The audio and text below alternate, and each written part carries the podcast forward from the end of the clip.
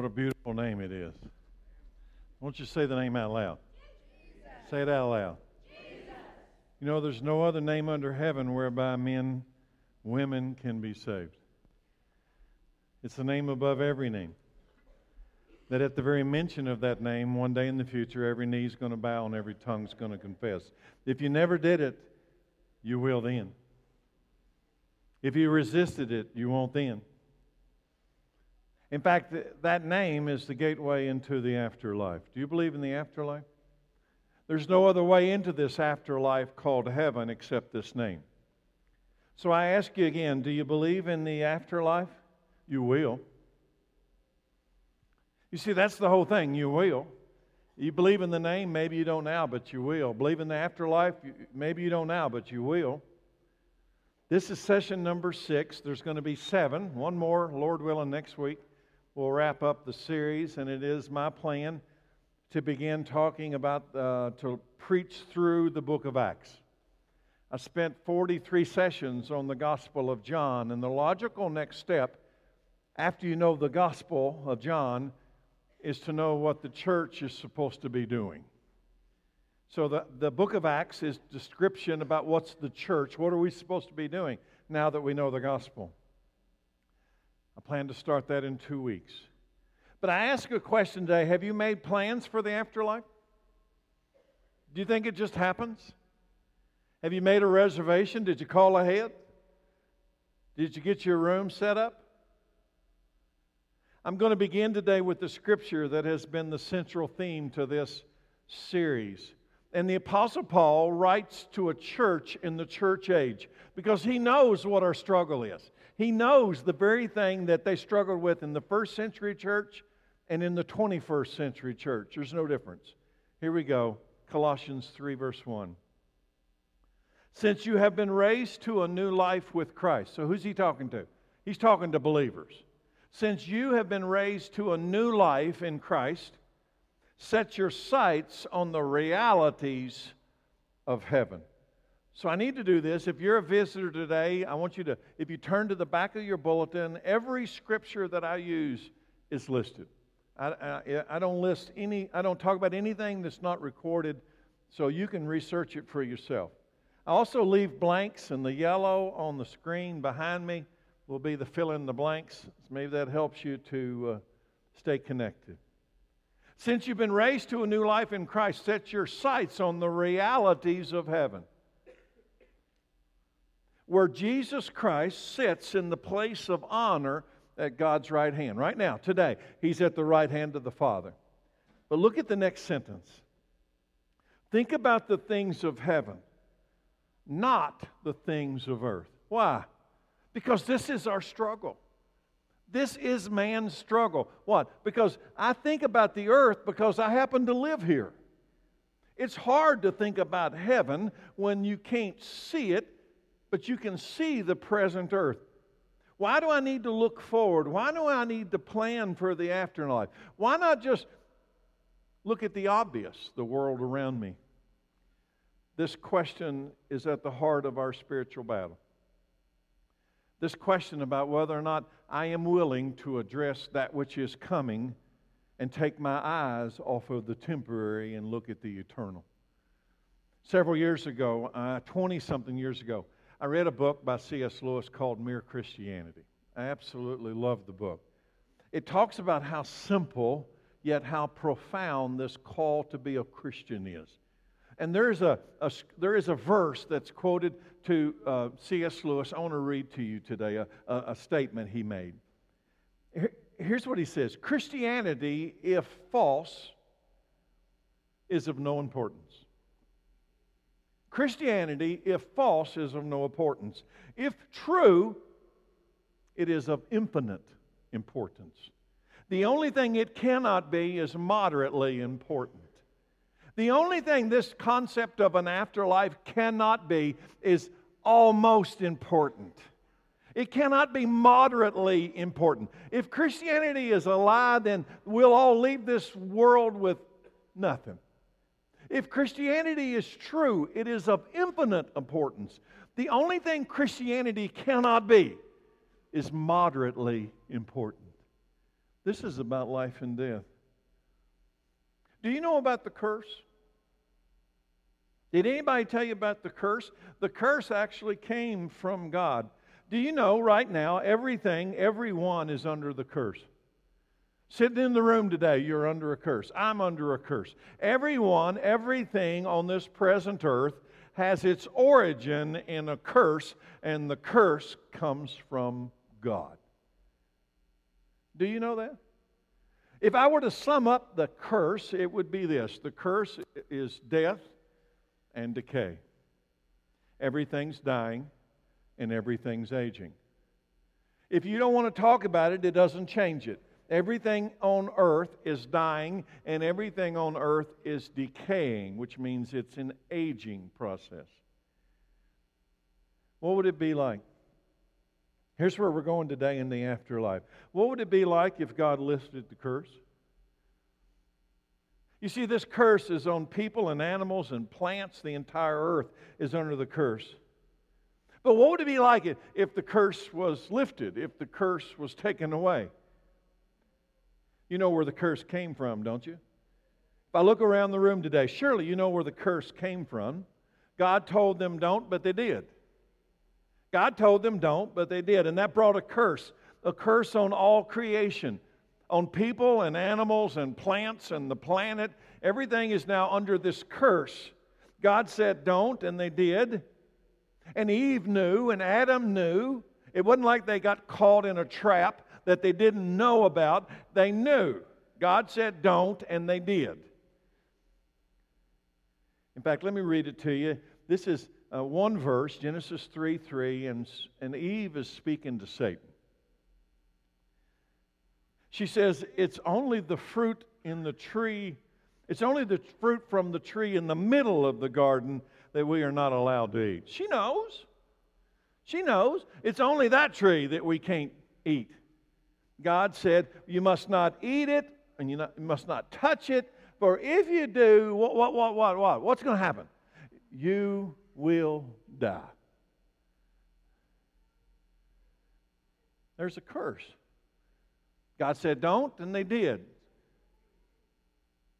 There are other effects of the curse, but the ultimate effect of the curse is death.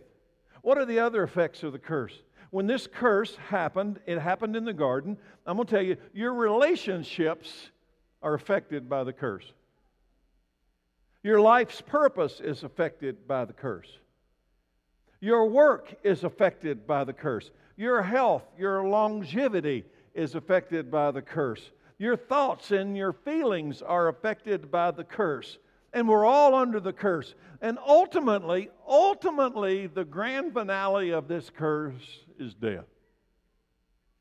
It always ends in death. You will die. You have to understand that there was no death in the garden.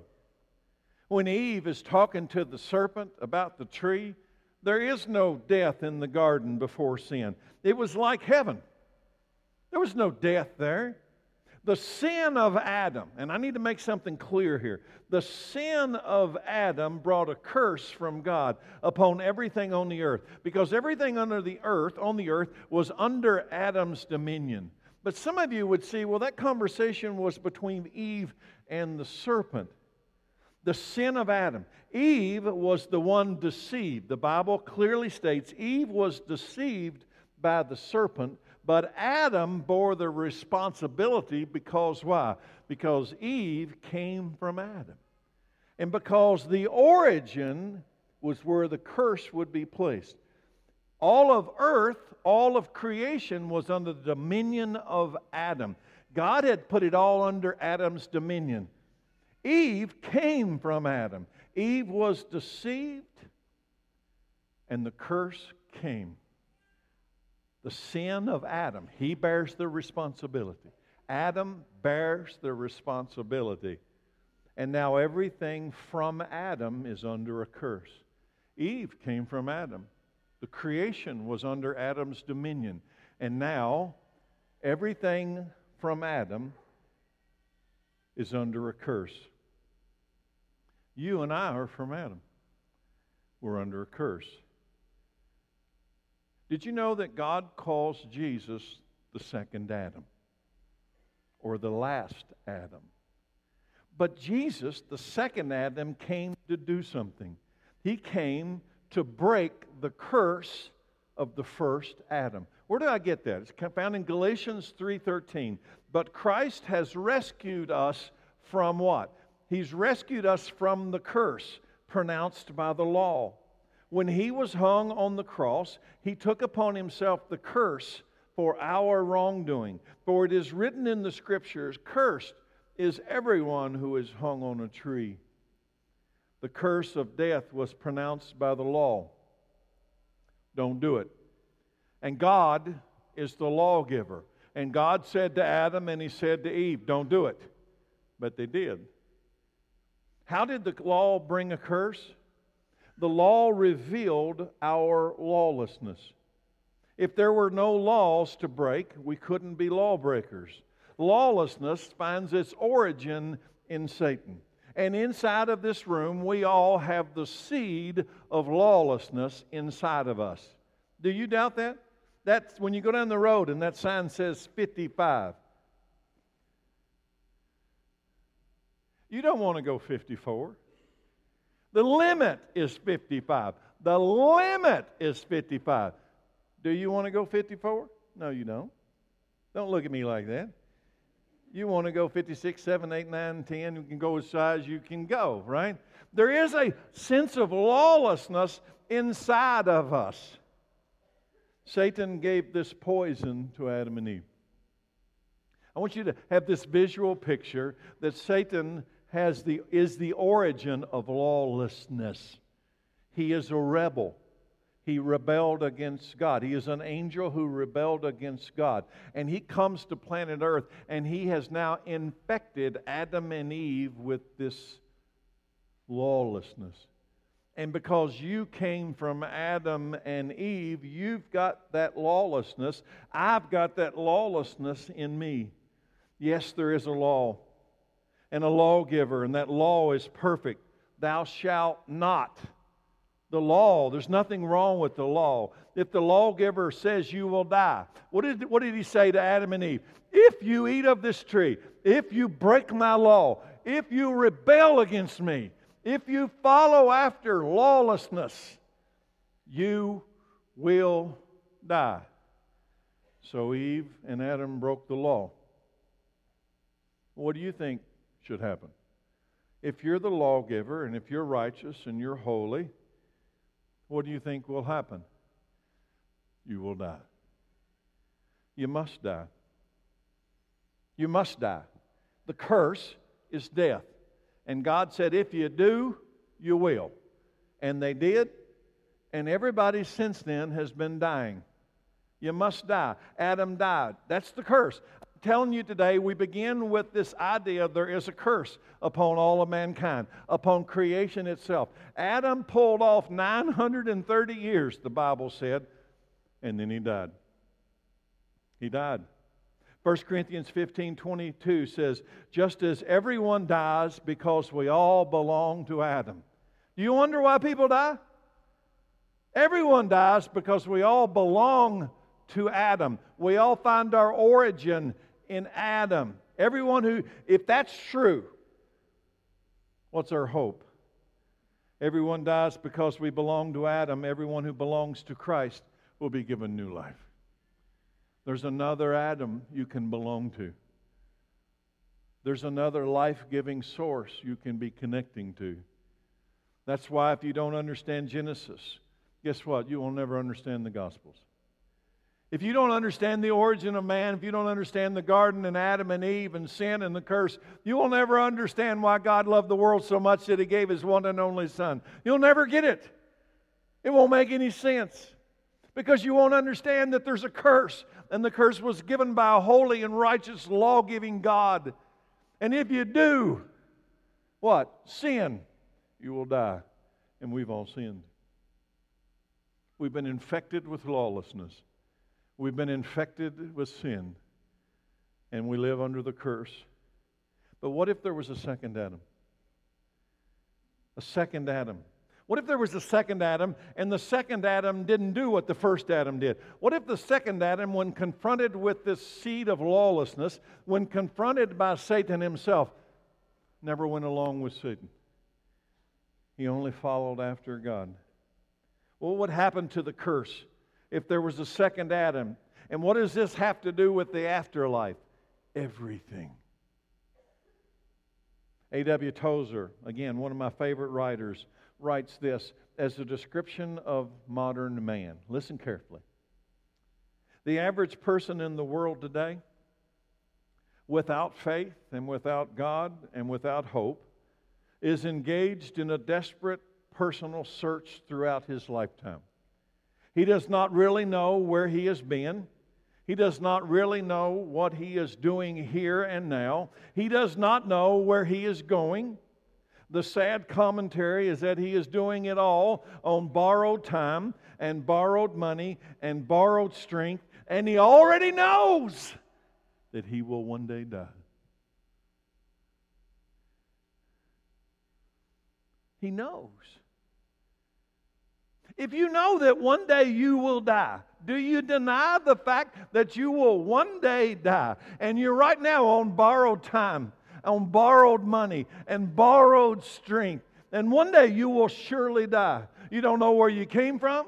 The average person doesn't know where they came from. They don't know why they're here, and they don't know where they're going. They deny the fact that one day a door is going to open. A door, a gateway, a pathway is going to become in front of you, and you're going to walk into the afterlife. And if you remain under the curse of Adam, the afterlife is hell. But if you are set free from this curse of Adam by the blessed Son of God, the afterlife is heaven. Let me put it mathematically Adam equals death. And we're all from Adam.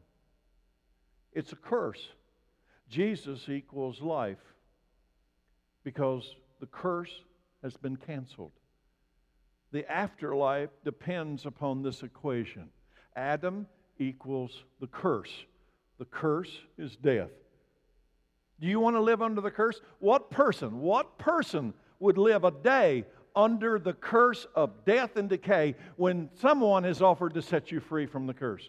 You know the answer. Nobody likes to say it out loud, but you know the answer. You don't believe it. Either you don't believe you're under the curse, but how will you deal with the question that one time you will surely die? Or maybe you don't believe there's somebody who can lift the curse, that can actually cancel death, that can actually undo death itself. Is there such a person? Romans 5:12. The Bible says this, when Adam sinned, when Adam sinned, sin entered the world. Adam's sin brought death. So death spread to everyone, for everyone sinned. Jesus came to break the curse. But some of you would look at me after saying that. Jesus came to break the curse. Say, Hallelujah. That was pitiful. Say, Hallelujah. Jesus, He came to break the curse. And I know what somebody's going to say. They're going to say, But Terry, people are still dying. If Jesus came to break the curse and the curse is death, why are people dying? Why are believers dying? Why are we still burying believers these days? Listen to what Jesus says about that question. And I need to tell you in advance that he says it at a funeral in a graveyard. It's found in John 11 25. He looks at Martha and he says these words I am the resurrection can I tell you what cures the curse of death 100% of the time? The resurrection. If somebody dies and they resurrect, the death has been overcome.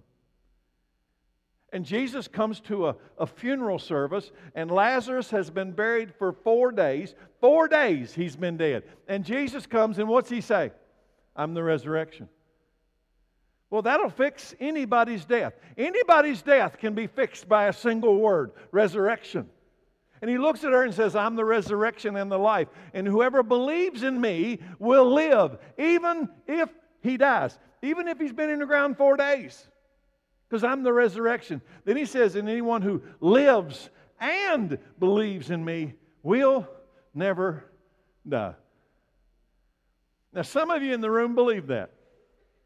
I hope all of you in the room believe that, but I doubt that's true. Whoever lives and believes in him will never die. You know why you'll never die? Well, wait a minute. We buried somebody. No, no. You will live even if you die. You will never die. Death is the idea of being separated from the lawgiver, separated from the life giver. The resurrection is the cure to the curse, it is the cure to death itself.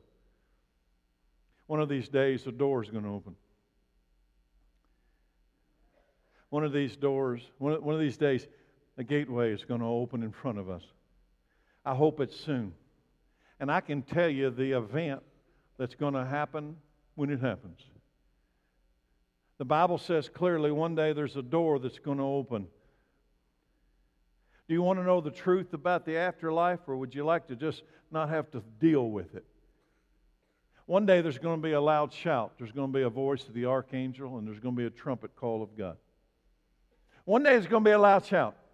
Now, I have studied and wondered for years what the loud shout is. The Apostle Paul doesn't tell us when he writes to the church at Thessalonica. He doesn't specifically say, but I'm going to guess. Based on Jesus' parable of the ten virgins, the ten bridesmaids, I wonder if the loud shout is this the bridegroom has come. But he says there's a second thing that's going to happen there's the voice of the archangel. And, and while this is happening, listen carefully. The reason I'm going through this, do you want to know what the afterlife door is? This is the afterlife door. Because when this happens, when these three things happen, the resurrection is going to happen. Those who are dead in the graves are going to start to come up. Those who are alive and believing, they're going to come up. There's a resurrection. The curse is gone. Three things there's going to be a loud shout, there's going to be a voice of the archangel. I wonder if the voice of the archangel is this look up, believers. But then he says something else. There's going to be a trumpet call. I want to tell you, this is a shofar. I ordered it from Israel. I've been working for a long time to be able to play it today because I want the church to understand what these three things are. What? A loud shout, a voice of the archangel, and a trumpet blast. I want you to be familiar about that trumpet blast. So here we come.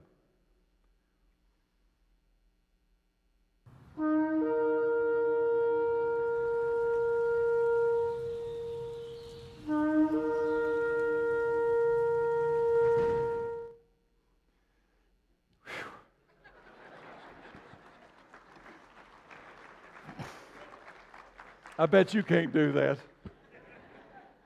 And neither can I until they push that button up there.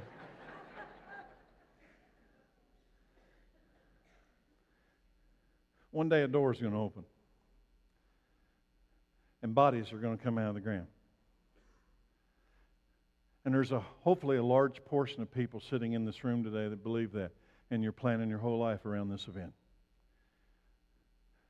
Because you've set your sights on heaven. Satan has not deceived you into focusing your entire life's energies on the temporary that will be overdone by the permanent. Because here's what the truth is. It's found in 1 Thessalonians 4:13. Paul says, "And now, dear brothers and sisters, we want you to know what will happen." He wants us to know what's going to happen. He wants you to know what will happen to the believers who have died so you will not grieve like people who have no hope. What about your grandparents or great grandparents who were believers and they've been put in a box and the box was put in the ground? We want you to know what will happen to the believers who have died so that you won't grieve like people who have no hope. For since we believe that Jesus died and was raised to life again, we also believe that when Jesus returns, when's he going to return? Loud shout, voice of the archangel, trumpet blast that when Jesus returns, God will bring back with him. What? What? What? God will bring back with him when he comes, God will bring back with Jesus the believers who have died. I thought their bodies were in the ground. Their bodies are in the ground, but that's not where they are. God will bring back with him the believers who have died. We tell you this directly from the Lord. We who are still living when the Lord returns will not meet him ahead of those who have died. For the Lord himself will come down from heaven with number one, a commanding shout, number two, with the voice of the archangel, and number three, with the trumpet call of God. And first, the Christians who have died will rise from their graves.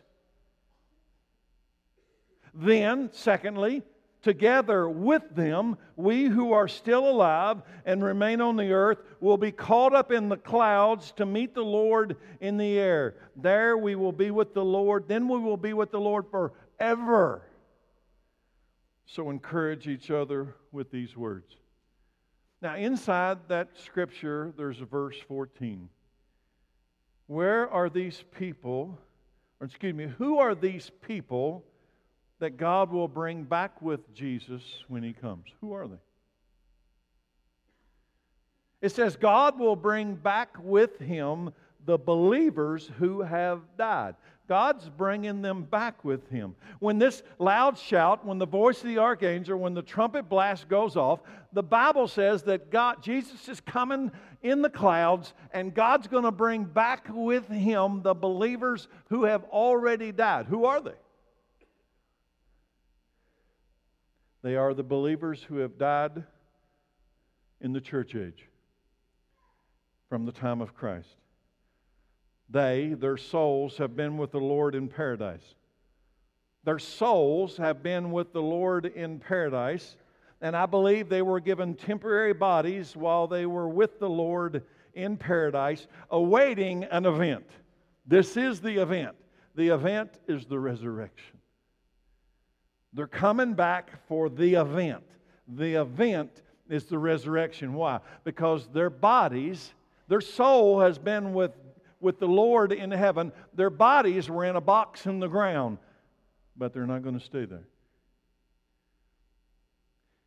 When they return with the Lord, they and we believers who are still alive on the earth will receive our eternal, immortal flesh this is the first resurrection. This is the resurrection into the afterlife. Let me focus on verse 14. Let me read one more time.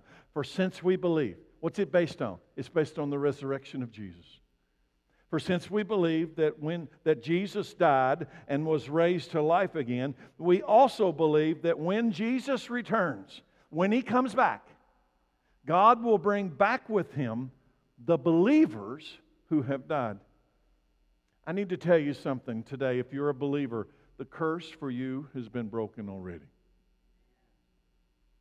If you're in Christ today, the curse is broken right now. If you die today in Christ, your body will go into a box and they'll put that box in the ground. But your person, your spirit, your soul will go to be with Christ in paradise until until, until there's a loud shout and the voice of the archangel and a trumpet blast of God. Some of you might wonder where I get the idea that believers who have already died have temporary bodies in heaven with the Lord until they return, because He's not bringing them back here for no purpose. He's not bringing them back for no purpose. They're coming back, and the dead in Christ are rising as they're on their way back. And they're going to meet in the air. This dust is going to be risen, and their soul, and they're going to get a new body. And if you have not yet died, you're going to rise in this body, and this body will be transformed in a flash. In the twinkling of an eye, that which is mortal will be replaced with immortality as you rise to meet Him in the air in the book of Job, the Old Testament book of Job, chapter 19. Actually, I want to read two things. I want to read from the NLT and read it from the New American Standard, much more literal translation. First, the NLT. Job says, But as for me, I know that my Redeemer lives. This is Old Testament stuff. As for me, I know that my Redeemer lives, and he will stand upon the earth when? At the last. And after my body has decayed, and after my body has decayed, after I have died, yet in my body, in my body, I will still see God. I will see him for myself. Yes, I will see him with my own eyes. I am overwhelmed by the thought. Now go to the New American Standard. It says, As for me, I know that my Redeemer lives. And at the last, he will take his stand on the earth. He's coming to this planet. Even after my skin is destroyed, Job said, Yet from my flesh, in a fleshly body, I will see God whom I myself shall behold, and whom my eyes will see, and not another. My heart faints within me. So here comes the question about the afterlife. What about the time when the curse will be finally and totally broken? Right now, the curse is broken for believers because we have a resurrection. But we still live in a fallen world. We're still subject to death in this flesh, right? We're still aging in this flesh, right? But what happens when it's finally broken? For now, we still live in the curse. Jesus has not yet begun to reign on this present earth. All of creation is groaning, awaiting the day when we're liberated from two things. Listen carefully death and decay. Aging. You know, most of our houses in this area are built on top of concrete blocks, cement blocks, they're called. But you know, the reality is you can take a concrete block, the foundation for our houses that we build, hoping to live lifetimes and lifetimes in. You can take a concrete block and put it in the middle of a field in the middle of nowhere, and over enough time, that concrete block will turn to dust. Why? You ever thought about it? Everything is decaying. Everything is in the process of decay and aging and death. This current earth is not heaven. We are supposed to set our sights on heaven, and this is not it. The day is coming when our Lord Jesus will reign, and then you know what we say? What curse? What death? What decay?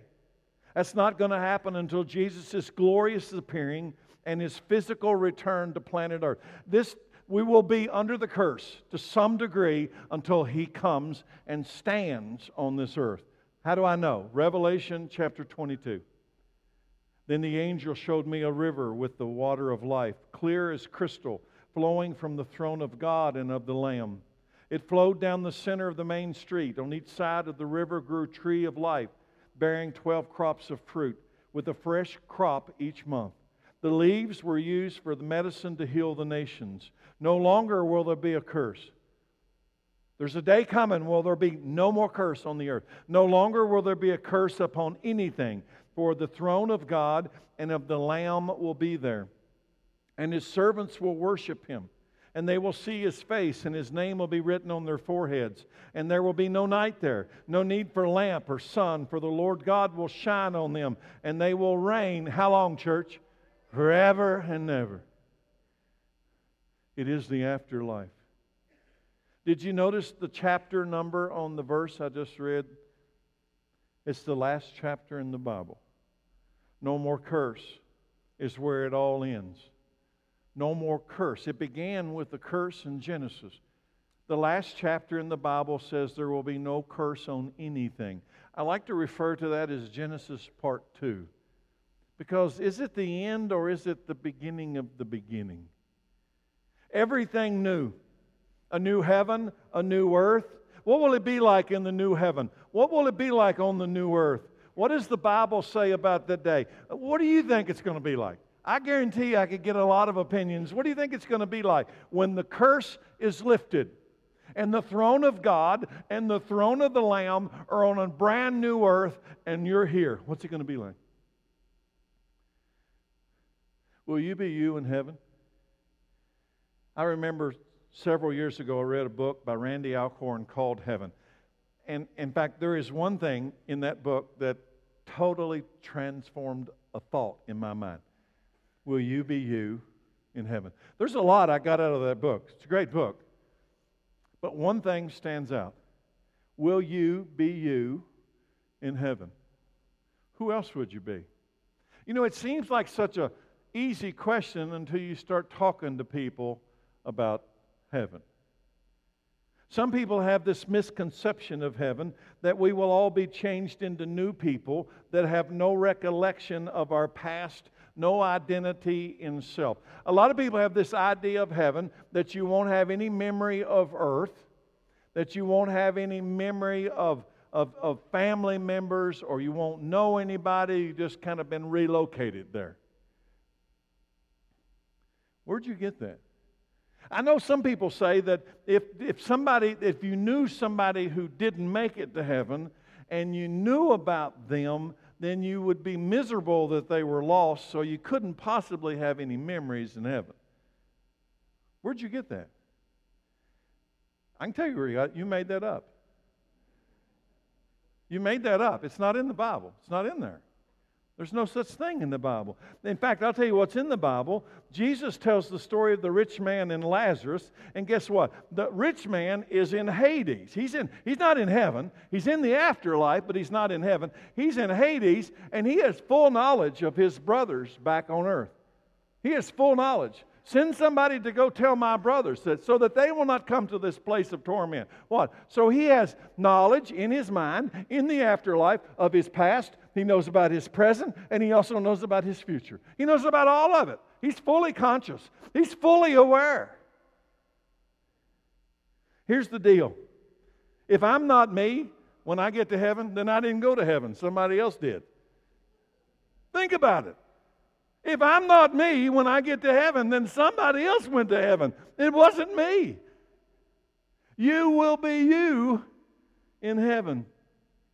The resurrected Jesus didn't become somebody else, and neither will you.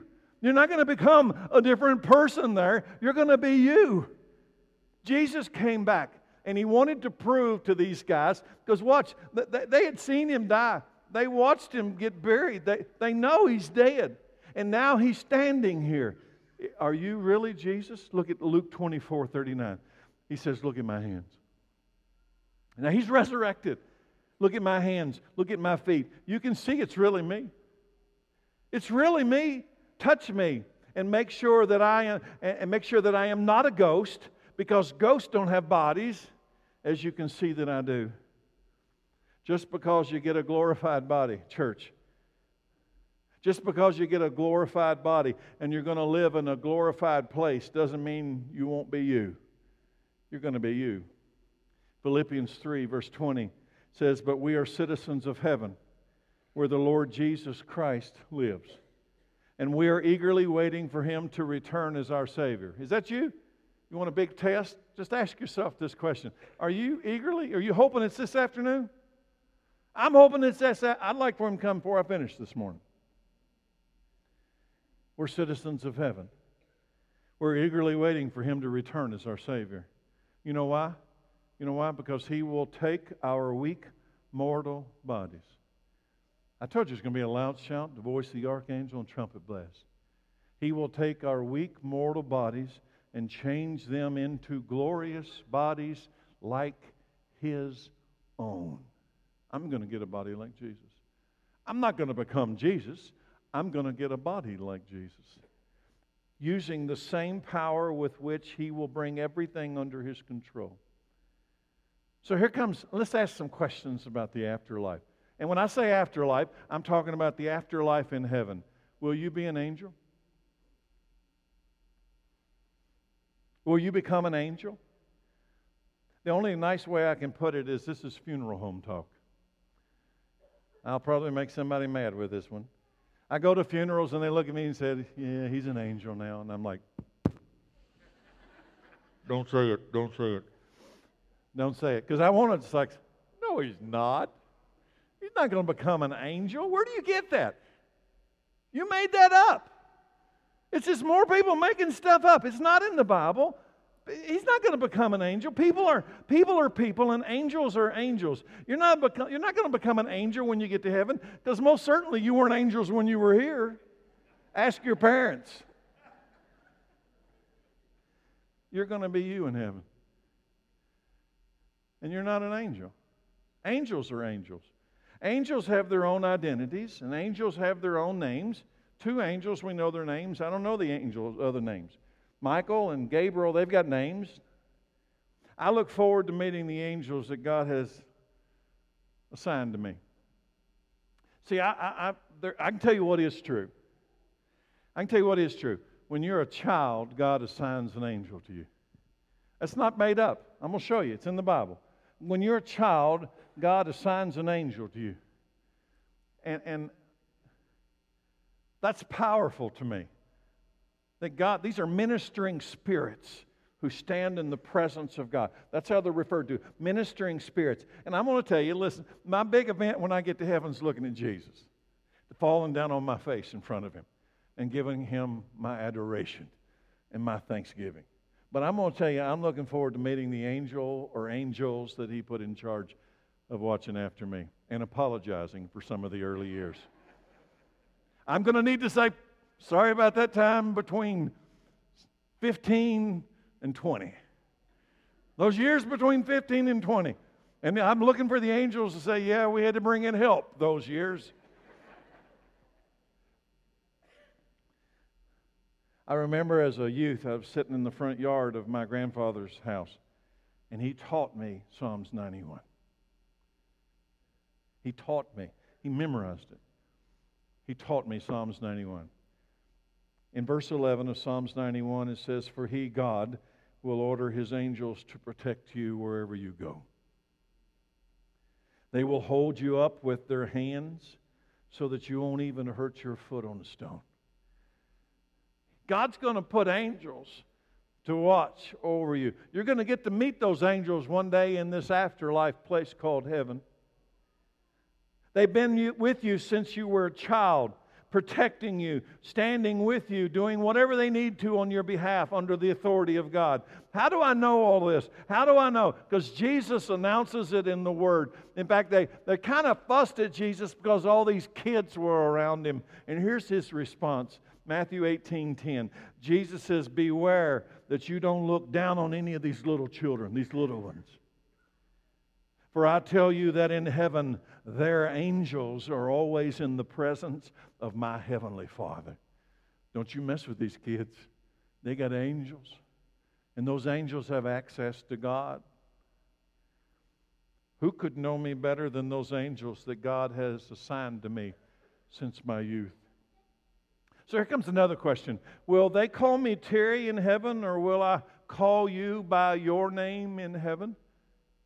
If I'm me and you're you, wouldn't it be logical that I would call you by your name and you'd call me by my name? Actually, he can call me whatever he wants to, just call me. The Bible says that our names are recorded in the Lamb's Book of Life. Our names. Now, I feel like that name is the name given to me by Don and Kathleen Cooper, my parents. God calls people in heaven by those same names here on earth. It's recorded in the scripture. Jesus uses Lazarus, his name in the story of the rich man and Lazarus, right? He calls him out by name. He's in paradise with Abraham. And Jesus refers to him not as a strange name, he calls him Lazarus. Something interesting about that story is that he, the rich man doesn't have a name because the rich man doesn't have a life. He's been erased from human existence because he's in Hades. And in the second resurrection, he'll be transferred from Hades to hell. And his life will have had no meaning or purpose. He's erased, no name. A life without meaning. Jesus uses Abraham, Isaac, and Jacob's name in the afterlife. It's found in Luke 13 28. Jesus says, There will be weeping and gnashing of teeth in hell. For you will see Abraham, Isaac, and Jacob and all the prophets in the kingdom of God, but you will be thrown out. Now, he's calling them by their earthly names. In addition to our earthly names, we're going to receive a new name in heaven. And I find that interesting. And God has some example, some precedent. When he comes to Abram and enters into a covenant, what does he do to Abram? He changes his name to Abraham. Abraham's wife's name was Sarai, and he changes her name to Sarah.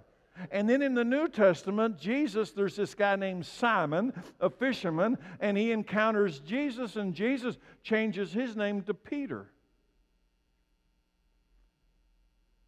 In the book of Revelation, he writes, Jesus speaks to the church at Pergamum, and he talks about giving us a new name.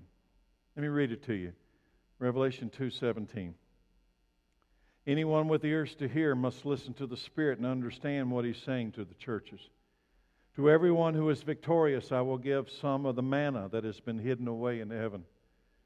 And I will give to each one a white stone, and on the stone will be engraved a new name that no one understands except the one who receives it. Did you know Jesus is going to get a new name in heaven? The Hebrews call him Yeshua. We call him Jesus. Same name, just different language. Do you know he's going to get a new name in heaven? Jesus reveals this to the church at Philadelphia in Revelation 3:12. All who are victorious will become pillars in the temple of my God, and they will never have to leave it. And I will write on them the name of my God, and they will be citizens in the city of my God, the new Jerusalem that comes down from heaven from my God. And I will also write on them my new name. Jesus is going to write on the believers in the city of New Jerusalem his new name. All right, let's go to another question. Will we really be perfect, perfect people inside perfect bodies? Will we be perfect in this afterlife place called heaven? Adam and Eve were perfect until they sinned and received the curse of God. They lost something that God had planned for humanity. You know what it was? Moral perfection moral perfection. Since that day, we've been human, but we've not been perfectly human. You and I have never known life without a curse. Nobody in this room has ever known what it is like to live without a curse. What curse? Death. Do you, you don't know what it's like for people to not die. You don't know what it's like for people to not grow old, to everybody just reach a certain point and they're just always that point of age. In heaven, we're going to be morally perfect, but we will still be finite beings. Listen carefully, because this is one of those things that people have also made up. In heaven, we're going to be morally perfect, but we will be finite beings. Let me tell you what that means. We will have limits, we will have boundaries. There will be things that we can't do in heaven. Now, some of you are giving me that look like, well, I'm already disappointed. There will be limits, there will be boundaries, there will be things we cannot do. We are not almighty. If you had the idea that when you got to heaven you were almighty, that you became like a God, you made that up. You made that up. Because I'm going to tell you, when you get to heaven, one thing will be clear that position's already taken. He's the one who sits on the throne. And he doesn't have boundaries. And he doesn't have limits. And there is nothing he cannot do. But that is not who we are. We will have boundaries, we will have limits. There will be things you cannot do. God is infinite. We are finite. Even when we get a glorified body, even when we pierce the door into the afterlife of heaven, we will still be human. We will still have boundaries. What those boundaries are, I'm not sure. I don't know. I can tell you this we won't be God. We will be morally perfect, but we will not be God. Why do I say that? Because here is the fundamental of the curse the angels are in heaven and they have limits. And the angels that fail, Satan, came to the earth and infected Adam and Eve with lawlessness. The origin of the fall of man has to do with angels who did not stay in the boundaries or limits placed by God. I'm going to prove it to you so that you don't think I'm making it up in the book of Jude, chapter 1, verse 6. And I remind you of the angels who did not stay within the limits of authority. Did you know this in the Bible? I want to remind you of the angels who did not stay within the limits of authority God gave them, but left the place where they belonged, and God has kept them securely chained in prisons of darkness, waiting the great day of judgment. There is so much we don't know about what will be like in the afterlife. There's so much, I don't know. I believe we'll be morally perfect. And I believe that what we know today about our limits will be greatly expanded in the eternal kingdom of God. But I, I, I, don't know exactly what all that will mean. But I can tell you what I know for sure. In fact, this is kind of the grand finale of that question. 1 John chapter 3, verse 2. Dear friends, we are already God's children. But He has not yet shown us what we will be like. We're already, the curse is already lifted in this guy. The cur- if you're in Christ today, I'm going to tell you, the curse has already been lifted. But He has not already shown us what we will be like when Christ appears. But we do know that, when, that we will be like Him, for we will see Him as He really is. Okay, here comes another question. What will that glorious body be like? Philippians 3:21. He will take our weak mortal bodies and change them into glorious bodies like his own. Using the same power with which he will bring everything under his control. This new body will be free from the curse. It will not decay. How many of y'all like the idea that you get a brand new body and that brand new body will never get old? Say amen. It will not be subject to disease. This resurrected new body will be at least as good as Adam and Eve's, maybe better. Right now, we have been given five senses by God. These five senses defined our humanity. What are they? Sight, smell, taste, touch, hearing. We have five senses.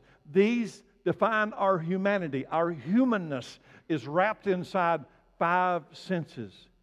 Right now, I'll, t- I'll give you an example. Right now, I wear contact lenses. Contact lenses help me because I can't see very well without them. I also wear hearing aids. Some of you don't know that. I wear hearing aids. I lost most of my hearing in my left ear in the military. So I wear hearing aids. Due to that issue, there are things right now that I can't see clearly. There are also things that I can't hear very well.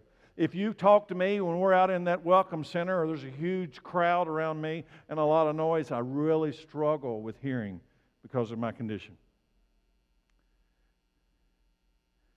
When my weak, mortal body is transformed to be like Jesus. Because one of these days, I'm not going to need contact lenses. One of these days, I'm going to be able to hear just fine. One of these days, I'm going to see what I have never seen. See, I don't even think it'll be going back to 2020. I think I'm going to see things that I have never been able to experience in human flesh. Maybe colors or things. You ever look at how John describes things in heaven? It's like he doesn't have any words to put to those things. So he like just has to use what he's got. See, I believe we're going to see things we've never seen. We're going to hear things we've never heard. We're going to taste things that we've never tasted. We're going to feel things we've never felt. And maybe, maybe, listen, I don't know, maybe the five senses will be expanded to six or seven or eight or nine or ten. I don't know, but I know this. We're going to be like him. All right, another question. Will we eat or drink in the afterlife of heaven? Will you eat? Will you drink? Listen to this scripture about the afterlife of the saved. Revelation 7:16. They will never again be hungry or thirsty. They will never be scorched by the heat of the sun. For the Lamb on the throne will be their shepherd, and he will lead them to springs of life giving water, and God will wipe every tear from their eyes. I don't think, when it says they will never again be hungry or thirsty, I don't think that means there's a lack of desire to eat or drink.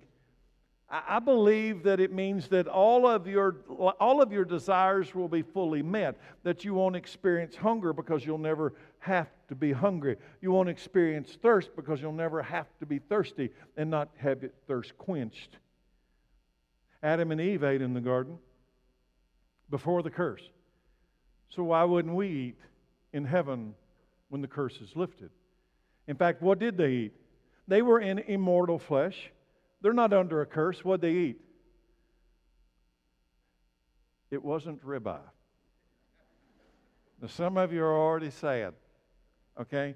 Genesis 1:29. Then God said, "Look, I have given you every seed-bearing plant throughout the earth and all the fruit trees for your food. And I have given every green plant as food for all the wild animals, the birds in the sky, small animals that scurry along the ground, everything that has life. And that is what happened. And then God looked over all that He had made, and He said that it was very good. And evening passed, and morning came, marking the sixth day. It is very good. Eating is not the curse, dying from eating is the curse.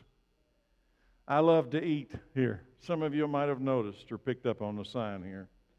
I love to eat here on this earth, and I believe I will love to eat in heaven. Taste is one of the senses God gave humanity. Taste. Jesus ate fish in his resurrected body. Do you know that? When he rose from the dead, he appeared to his disciples, said, I'm not a ghost. Touch my hands. Do you have anything to eat?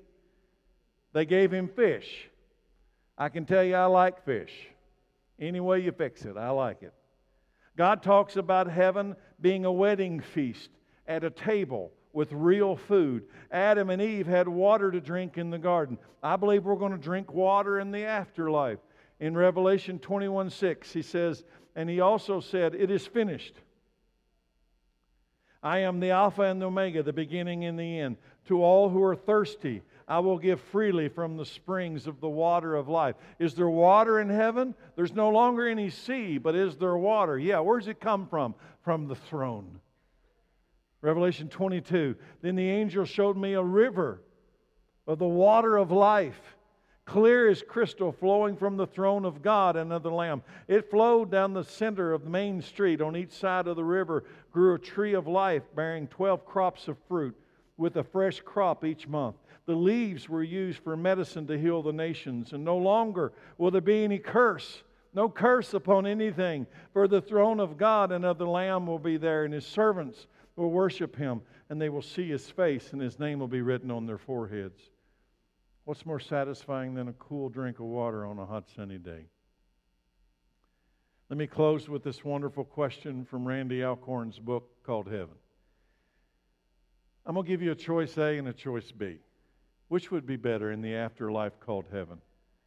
Living forever without a single need, or, let's make that A, living forever without a single need in a glorified body, but not a single need, or living forever with many needs and all of them fully satisfied by God all the time.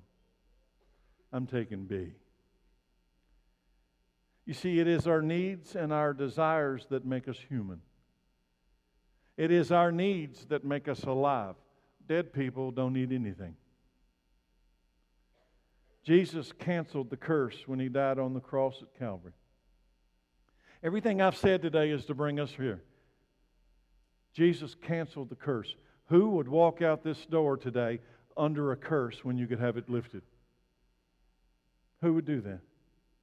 If I die tonight, my spirit, my soul will depart this fleshly body and move to the presence of God where my spirit, my soul will dwell with Jesus until I receive my resurrected glorious body. If I die before the Lord returns, I will return with him. When the loud shout, the voice of the archangel, and the trumpet blast occurs, I will return with him to this earth to receive my resurrected body that somebody put in the ground. And if I survive, which is the plan I'm working on right now, if I survive until the coming of Jesus for his bride, the church, I will never see a physical death, and my body will be transformed into glorious, perfect, immortal flesh as I rise to meet the Lord in the air. Either way, doesn't matter. Either way, the curse has been lifted for me. Either way, the curse has been lifted for anyone who has allowed Jesus to receive your curse. Are you with me?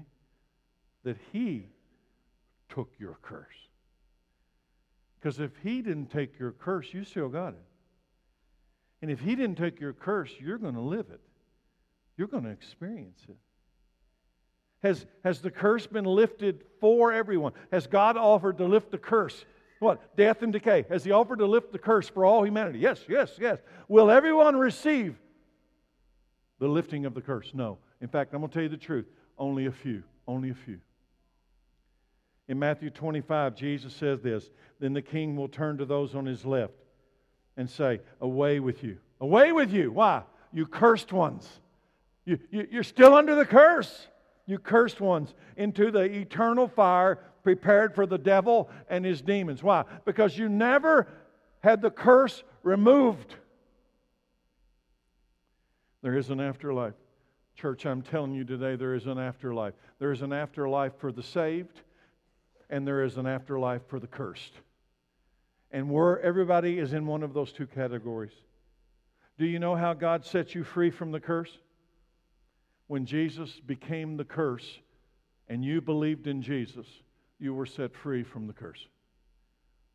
In Galatians 3:13, but Christ has rescued us from the curse pronounced by the law. When he was hung on the cross, he took upon himself the curse for our wrongdoing.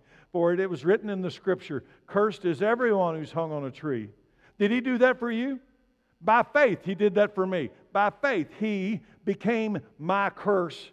That day on the cross, the wrath of God, the curse of God that was going to be applied to me was applied to him. And if it were not applied to him in my stead, then I'm going to get it. I'm going to receive it. Isaiah 53. He was pierced for my transgressions. For me, He took my curse. He was crushed for my iniquities. He took my curse.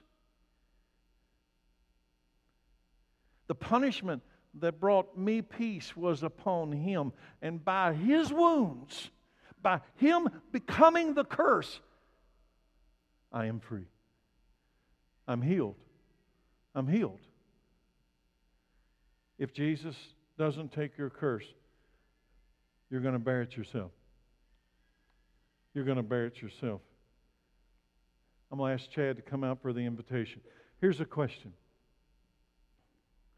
If you were God, if you were God and you put your only son on a tree to become the curse, so that people wouldn't have to be cursed. And then people follow in generations and they refuse to believe in the Son that became the curse. If you were God, what would you do? What would you do to them? Bring them to heaven? What would you do? You know what you'd do. And you're not God. You're not a holy God. So today, you've got two choices. If you're in Christ, celebrate the fact that we're not under the curse. We've been set free. The resurrection is ours. One day there's going to be a loud shout, voice the archangel, and trumpet call. We're going to rise. If you're not in Christ today, you're under the curse. And if you turn and walk out that door under the curse, you are cursed.